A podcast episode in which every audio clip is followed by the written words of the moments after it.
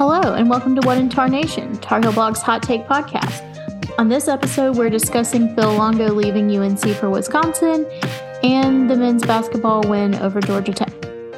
I'm Tanya Anderson, and with me, as always, are Brandon Anderson and Julius Emanuel. Guys, they actually won a game. I know. It's about time, right? Big, big changes over the last couple podcasts. Moving on It up. only, it only took a four game losing slide to get here. Yeah. But you know, other than that, hey, look at us. Who would have thought? not me. Um, but we'll get to that. We should start with first things first. And uh, we got a bit of news last week. Um, and I mean, I don't know that it can be considered very surprising. I think we speculated about it here. Um, I don't think it necessarily happened the way that we thought it might, but Phil Longo decided to take the offensive coordinator job at Wisconsin. And um, yeah, so UNC will not have Phil Longo to blame any offensive woes or play calling or red zone inefficiency on next season. I can't say that we will be openly weeping about that, but you know. yeah, I don't think we will. Um, from what we were able to gather, it sounds like his wife has family in Wisconsin, and that had something to do with it. I and um, Julius, you and I were talking a little bit before we started recording. It, it very well could be that him and Mack had a conversation behind the scenes. Um, that probably tracks because I know during some of his pressers this season, you got the feeling that Mack was a little bit over some of the things that the offense were doing. Um, he was somehow more critical of the offense than the defense, which is probably telling you something, considering the offense was the better group of the two. But yeah, um, it's it's a needed change. I think that this gives Mack an opportunity to maybe possibly step outside of his comfort zone and find an offensive coordinator that will get him where they need to go. Um, Tanya's shaking her head no. Uh, That's funny. I know, but the opportunities there. Whether or not he takes it is up to him. No, I agree. And um, let me preface what I'm going to say with a couple of things here. So, number one, I guess shout out to Corey Smith and Pack Pride because apparently they can't write anything about themselves. And, you know, everything that happens for Carolina football, they're jumping on. All, I've seen them write more about Carolina football and I have them write about Pack athletics. And, you know, that's kind of weird, but whatever. Uh, the second thing um, that I was going to say was, yeah, so not only did we speculated about it last week, but we said we mentioned it the week before as well, right? So, like, how bad of an ending to the season was that uh, offensively? You know, and I'm not just talking about the normal Carolina uh, stuff here, right? Um, you know, give Phil Longo his dues, his air raid offense, uh, awesome. They put up, you know, impressive numbers. He's been very well but you just can't have someone who was either very close to you or already as, as the leading candidate for the Heisman, and then do what happened to end the season, you know, and it to be for it to look so fundamental, like not not a one off, not you know an issue here. It was just so fundamentally flawed, and yeah, so we won't have. Longo next season, but we also won't have our offensive line coach either. Um, so you know, we'll see what happens with that. Don't know that uh, there will be tears shed over that one either. yeah. Um, one thing that we talked about when we were speculating about Longo not being on board next season was not knowing how Drake Maye would feel about that. Um, obviously, when asked if he would transfer, uh, he gave sort of the half answer. Uh, he said that it was his plan Mhm. to be in Chapel Hill next year, which is, I mean, not the most like uh, concrete kind of answer that you would want to hear in, in that situation. Oh, I cringe Um, to that. Yeah, it, it it was not something that should make you feel good um, about the situation. It had like a secret but in there. It, it felt like there was the but if somebody offered me the right scholarship, A. Right. Um, so whether coincidental or not, uh, Drake put a little more oomph behind what his plans are for next year.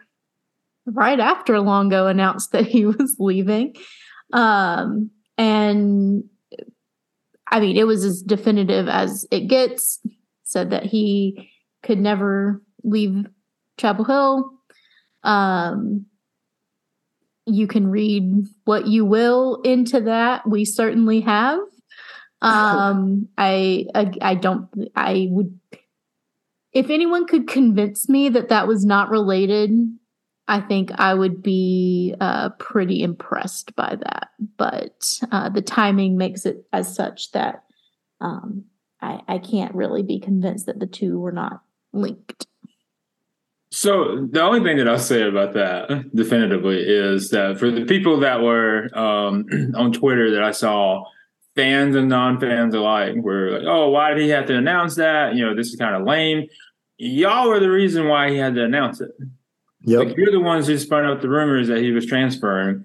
Um, and poor Wisconsin. Like, how funny was that? They spent a, a, a good two hours convincing themselves that Drake was going to follow Longo to Wisconsin, only for him to put out that social media post. Yeah. I- I don't know how realistic of a chance there was that he was going to transfer. None of us will ever know because it didn't happen. Um, I do remember somebody reaching out to me on Twitter and mentioning they said something like they thought he was going to transfer to Alabama, and my response was like, "LOL, no." Um, I just if he wanted to go to Alabama, he would have went when he was committed to Alabama. Like that's point blank the end. I don't feel like there was anything going on at Alabama that deterred him. I think he wanted to come to Chapel Hill. Um, because I mean, if you're wanting to win a national title, uh, let's just be honest about this. Alabama's the best position for you. So there was something about UNC that made him want to go, and obviously he has a lot of family ties there. Um, I think he did throw us for a loop with his PR friendly answer when asked the first time. I think his tweet probably confirms that he probably wasn't considering it. But once again, I think it's just one of those situations that we will never know the truth. We just know he's staying. And I mean, I'm thankful for that because in a world where he felt particularly connected to what Phil Longo did to get him in the position that he was in up until the wheels fell off and the engine fell out. Um, I mentioned it in the last podcast, but you know, he he could have been apprehensive about wanting to stay in a place with a new offensive coordinator in his big NFL tryout season. Um, clearly, he does not feel that way, or he wouldn't have been so committal in that tweet. I think that's good news for all of us, but um, it will definitely be interesting to see what direction Mack ends up going in. Um, like you said, I do think there there is opportunity there. I just don't know that that will be taken. He's a very I got a buddy from college type guy. Yeah, he he is the I know a guy guy, Yeah. and maybe we don't need the guy that we know this time. Um, maybe go get someone else's guy that they know. Seth Littrell. Seth Littrell. yeah. Uh, that's all I'm saying. And um, I don't know if we've talked about it on the podcast, but um, we've talked off the podcast about um, the tweet that went around about the average age of coaching staffs Yes. And how coaching staffs that tend to be younger tend to be the ones that are doing extremely well. Um, UNC is not on that list, uh, as you may guess. Um, and I I think that it would not hurt to at least move a little bit that direction and try to get some of the newer ideas and schematics and that kind of thing uh, while there is this opportunity with someone as talented as Maye is. Can we kill one thing though? The head coach in waiting thing. That's not going to happen. No. No. And I think it's overblown every time it is mentioned. Like in in almost every situation, people see a guy and they're like, "Oh, head coach in waiting," and then he like goes and gets hired at a completely different program before that head coach ever leaves or anything like that. Unless it is like a Jon Scheyer at Duke situation. And even that, I wasn't convinced until it actually happened that that was what they were going to do. But other than that, it's it's probably not a thing. I I don't know who Carolina's next coach is going to be. You don't know who Carolina's next coach is going to be. I think they again, we we talked about this before like it's been a lot of safe choices Yeah. and um, I fully believe that that will be the case whenever they go through it next time. Yeah. I can definitely see them going safe again. Um, It's going to be Gene Chizik. oh my goodness. Probably. Now that you say that, it really Well- is going to be Gene Chizik. Well, okay though. But if we're ta- if we're talking about scenarios here, would it be the worst idea to give Coach Warren full control of the defense and let Chizik call the offense? Because obviously he knows how to uh, have numbers put up against him. So right. Just keep doing what you're doing, buddy. yes, so call call the plays only offensively that you would have called defensively. Like, come on, come on, let's play this chess game. Yeah, let's do it. Now, I I will say this, and I guess uh, on some level I do agree with you. But if they do that this time uh, with having Drake here, um, yeah, that's that's going to be bad, um, and it's not going to end well for anyone on the staff. No, no one. Like you can't have uh, who should be who should have been a Heisman candidate finalist at least uh, this year, uh, and going in as a, a Heisman candidate, um, as a Heisman candidate next year, and for you, you know, just to, to again draw from the, the good old boys club. You can't do that unless unless they actually do it and it's successful. Um, you know. And see, that's the thing about expectations that I feel like Carolina football is not incredibly used to. Like, I I don't know the last time they even had anybody close to the Heisman conversation. And I think once you get there and your hire is heavily tied to making sure this guy is in Heisman contention, you you you you have to be sweating. Like you you have to make sure that you are nailing this hire or there are going to be a lot of questions asked and a lot of Are there though? Like from us, yes.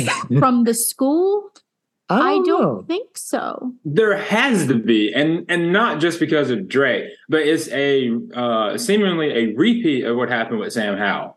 Yeah yeah. And for you to have one of those, you know, I feel like you can kind of get away with it because, again, you know, like Brandon mentioned, this is UNC football. We're not kind of used to it. But we just did this exact same thing with Sam Howell. So, you know, Bubba's got to be think, you know, would have to be thinking in this scenario.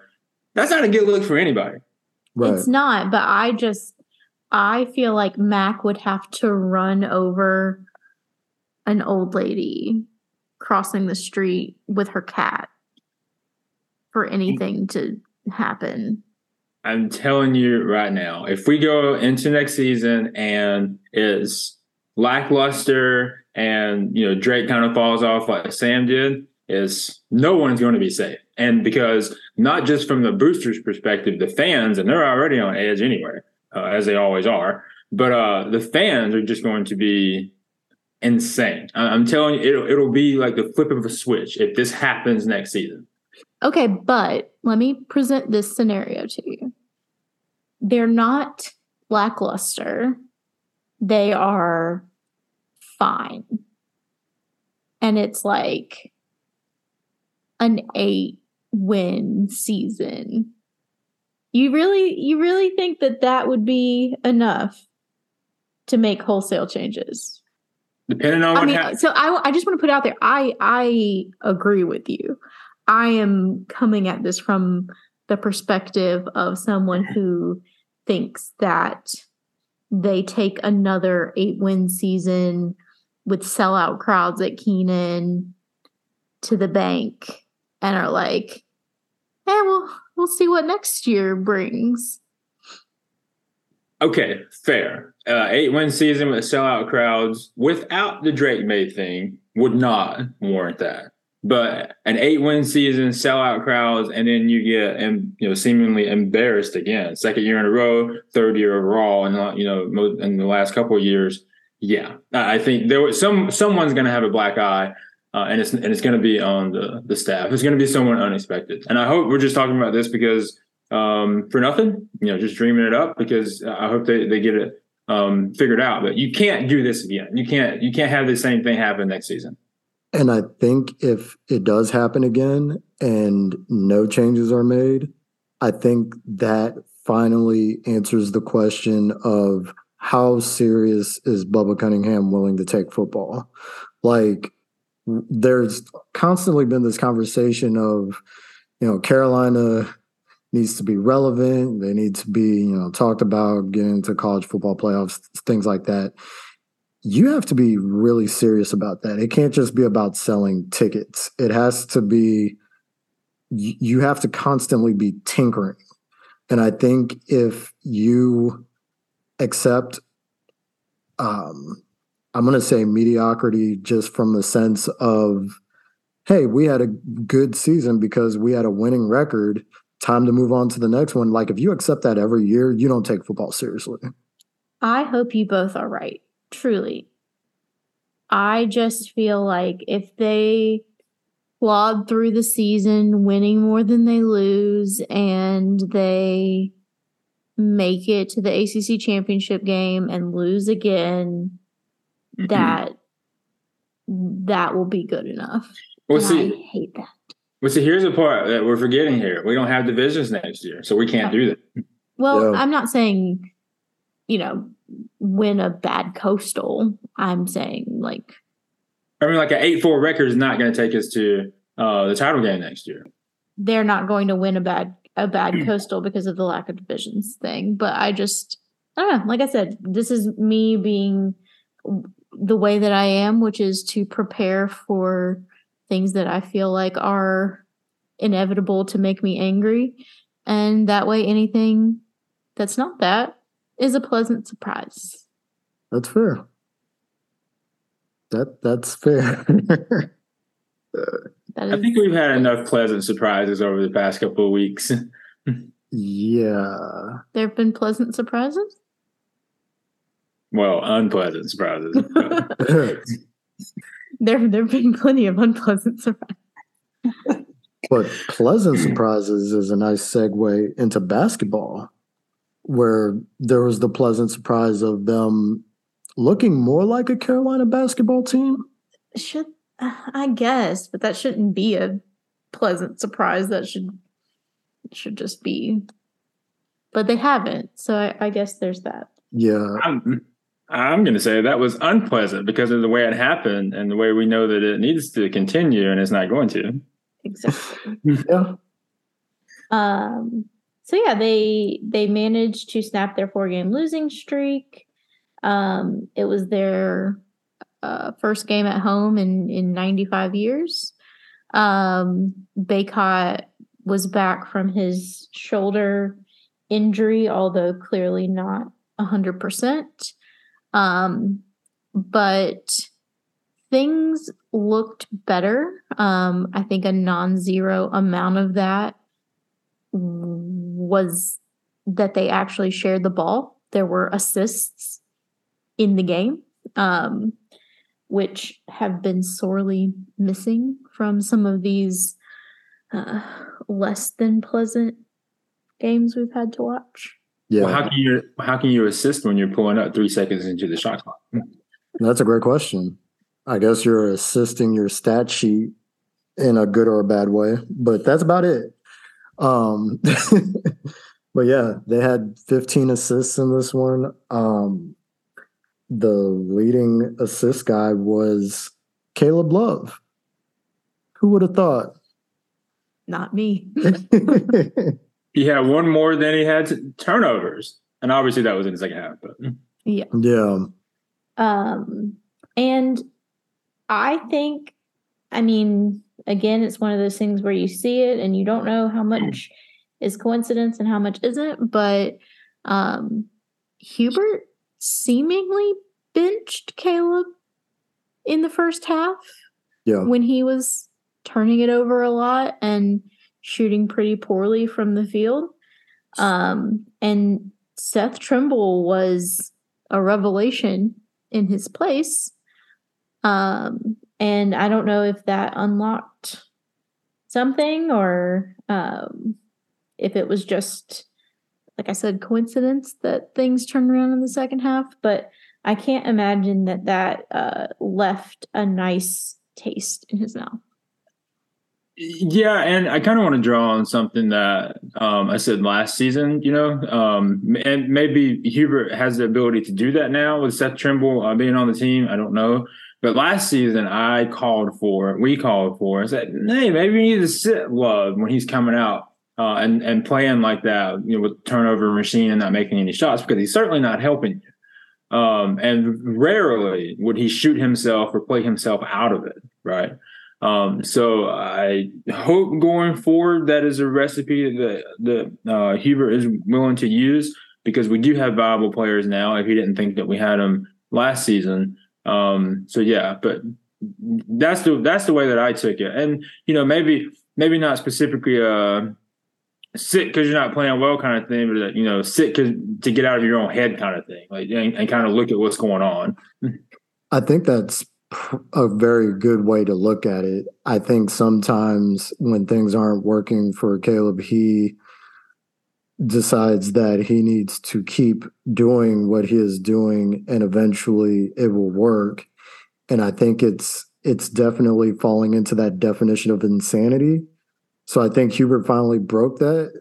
Um, and when Trimble went in there, him and RJ looked really good together on the floor like really good.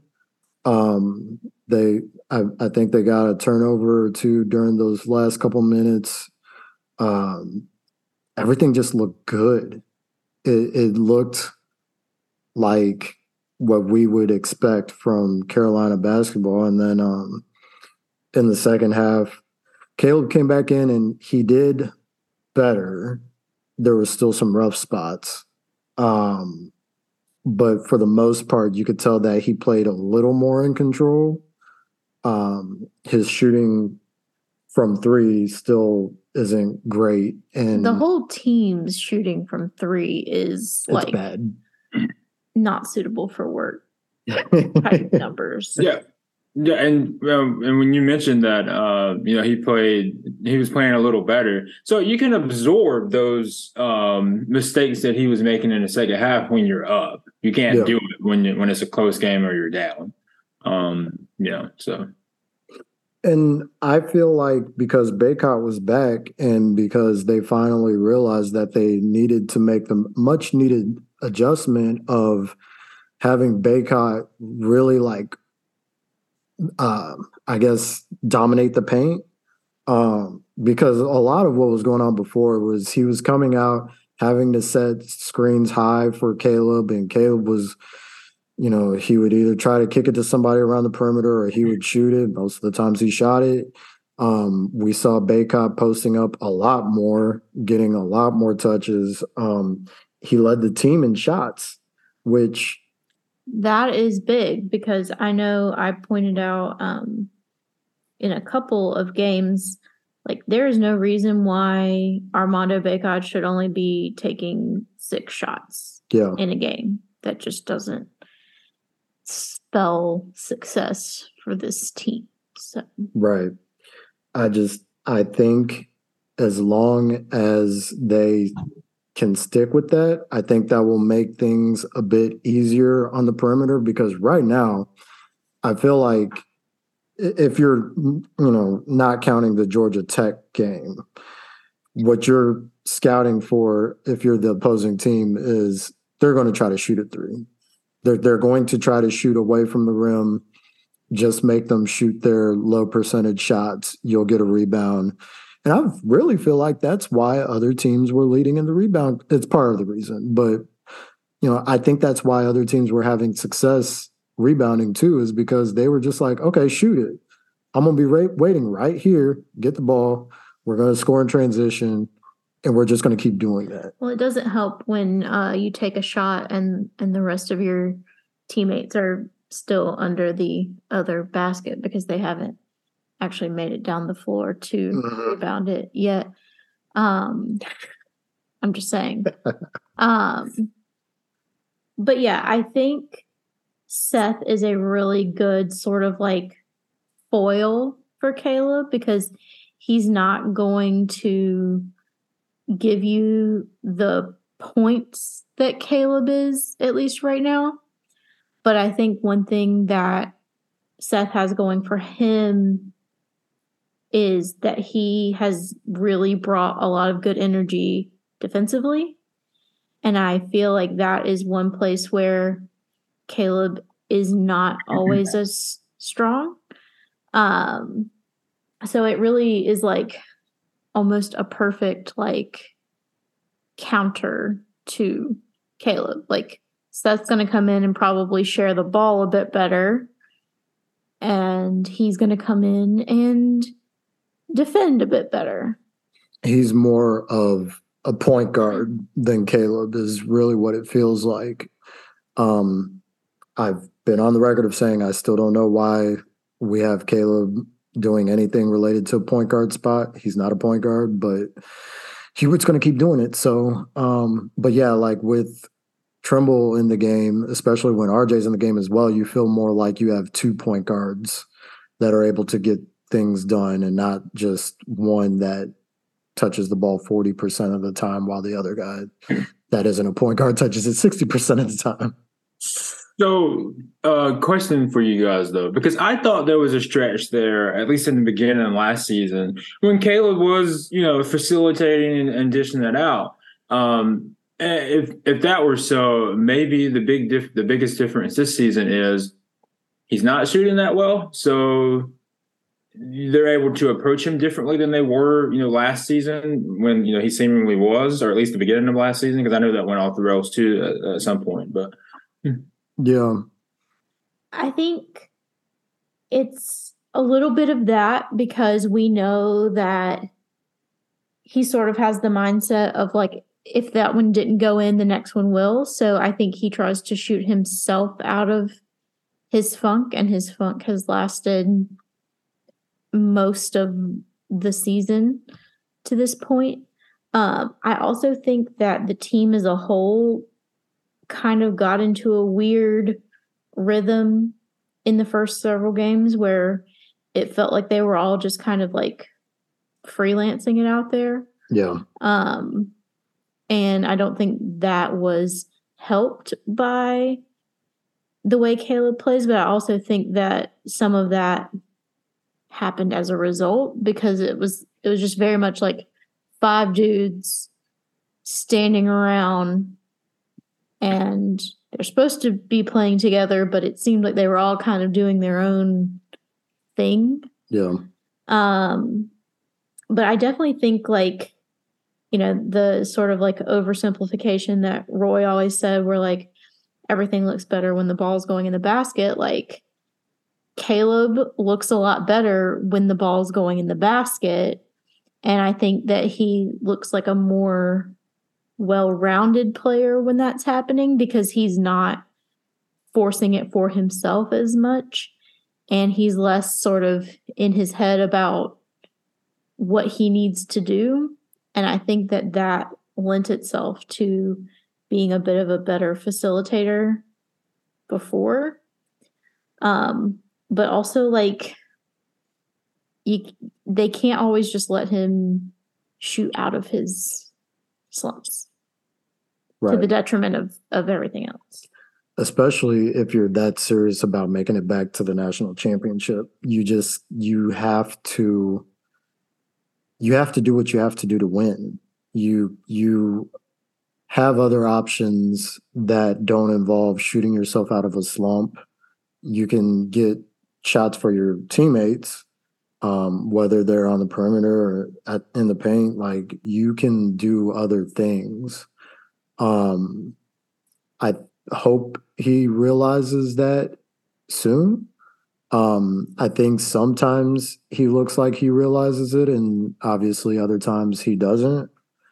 Um, so it's just a matter of him consistently being a playmaker, really, which that that can mean two different things.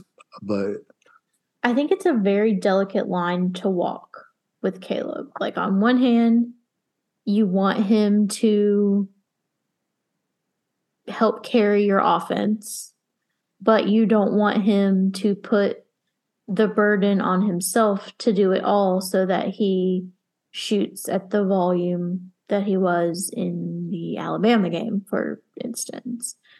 But you don't want him to have to create shots because that isn't really what he's the best at.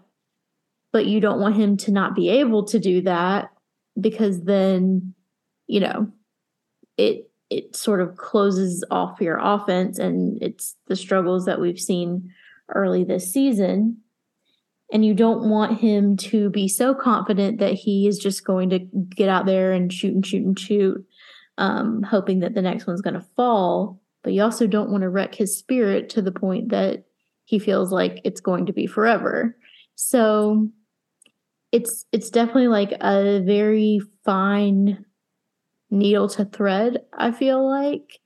And I'm glad I'm not the one that has to do it because it seems it seems very difficult.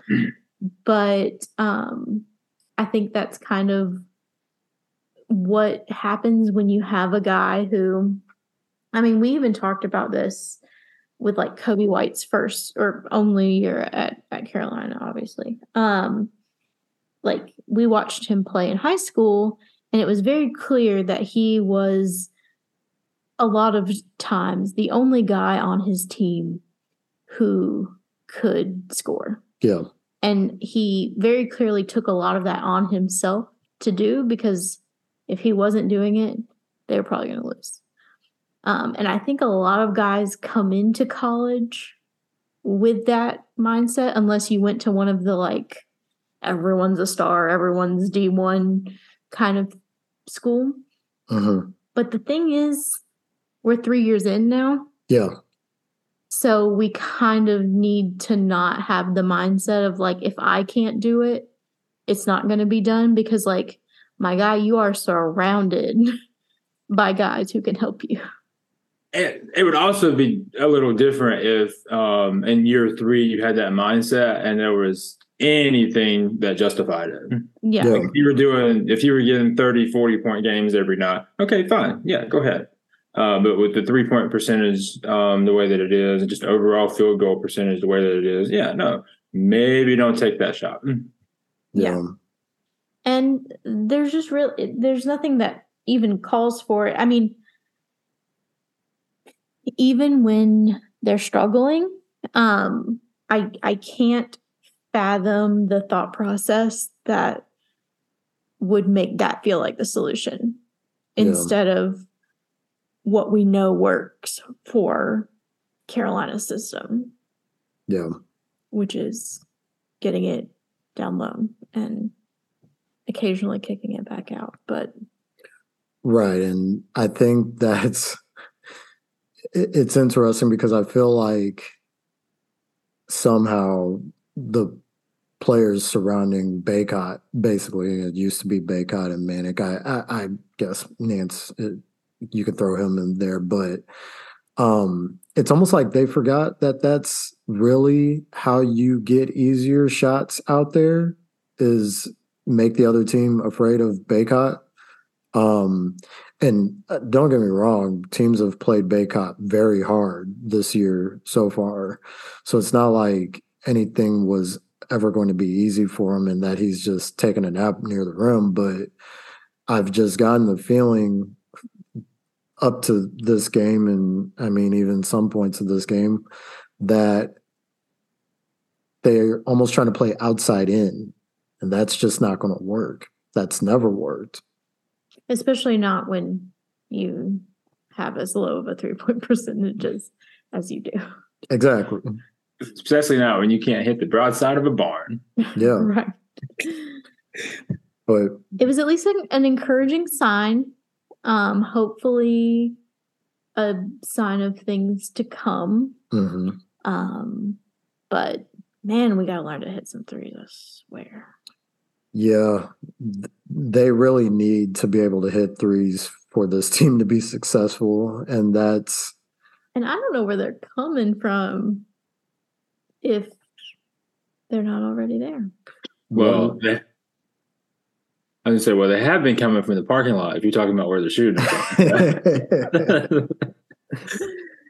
I'm just looking at the box score. One thing that's kind of driving me nuts is, I mean, really two things. RJ Davis and Pete Nance took two three pointers apiece. well, RJ was too busy rebounding. Yeah. Yeah. Shout outs to him having a double double, a rebound double double. That's really fun. He was a beast. Yeah. but I want to see him shoot a little more. I know he's kind of part of the volume problem in the backcourt, but I also feel like like it's not that him and Caleb don't need to keep taking those shots. They just have to be smarter shots. That's really the mm-hmm. whole thing. And with Pete Nance, I feel like he just needs to take more in general. I think he's always been a high percentage, low volume guy. And I want to see a little bit more just to get a better feel for it. if he can shoot at a high efficiency with a relatively decent volume. Guards keep the announcers from saying he didn't need to take that shot challenge. Yeah. That's the main goal. uh, and I heard them during the Georgia Tech game. Uh, he said that uh, Hubert, oh, Corey said that Hubert considers some of the bad shots that um, Caleb takes as turnovers. Let me find out you've been listening to the podcast, Coach Davis. Thanks for telling us. I've been saying that all. I said that all season. Yeah. Bad shots or turnovers. That's just you're you're giving the ball away with your bad choices. It's fine. We got you. Yeah. Happy to help. Speaking of happy, we got Jalen Washington back. Your transitions tonight have been just flawless. Thank you. Speaking of happy, yes, Jalen Washington is fun, and I don't know how much he's going to play this season, but I'm going to have a good time when he does play. Yeah, I think he's definitely going to. Uh, they're going to have to walk a fine line with him. Um, he is just now getting back to, I guess, playing shape. Um, I think he had been practicing, but I don't know what type of practicing we're talking about. Like if he's been running five on five or anything like that. I want to say that he has for at least a month, maybe. But um, I definitely want to see him play more eventually. I know it's going to be slow getting there. Um, I think he's going to be a difference maker for when Bacot's on the bench if he is utilized. Um, because right now, having Pete Nance play the five, It's a little scary. it's a little scary. I don't love it. Um, I think he is definitely a power forward in the most literal sense. I don't know that the center is necessarily the right position for him ever. Um, and that's fine. But Washington is just, he's so big and he's the little bit of athleticism we saw, you kind of got an idea of what he was doing in high school before he got injured. And I just, I just think that he will be valuable if we can, if he can get to where he's getting, you know, maybe 15 to 20 minutes a game. Yep. No, I agree. And I was very happy um, to see but see him play because again, you know, that was his first game since what July 2021. Um, March, yeah. so that was um so yeah, happy to happy that he got in the game and then happy he scored. And yeah, like you said, I think if we can build on what we did against Georgia Tech, and it's not like it's anything foreign, they just sometimes don't execute it very well. And I mean everybody involved, you know, not just not just one person. They can actually put together games like that um, and utilize, be able to utilize Jalen come um, next year, heading into March. Then yeah, we we've definitely got a shot, but we got to see. And obviously, um, one of our next tests comes very soon, so we'll we'll see. yeah. Yeah, they get sort of one last warm up shot against the Citadel tomorrow. Yes, tomorrow. And then uh, CBS Sports Classic. Not not my favorite event. No, because I feel like it goes. I'm just happy to not be playing Kentucky again this year. Yes, there's that. But when's the last time? Like, when's the last time that it has gone well? Um, I want to say the last time it went well was maybe against UCLA. Maybe.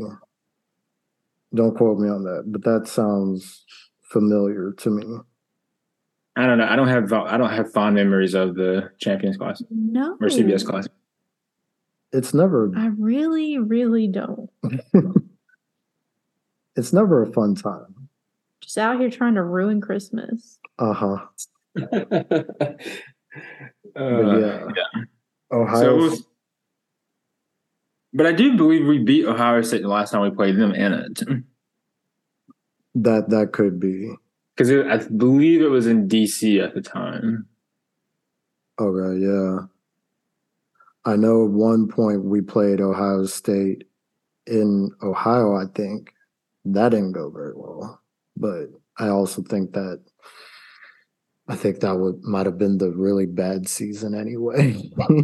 when do our when do our out of conference road game trips to like bona fide base or basketball arenas turn out well?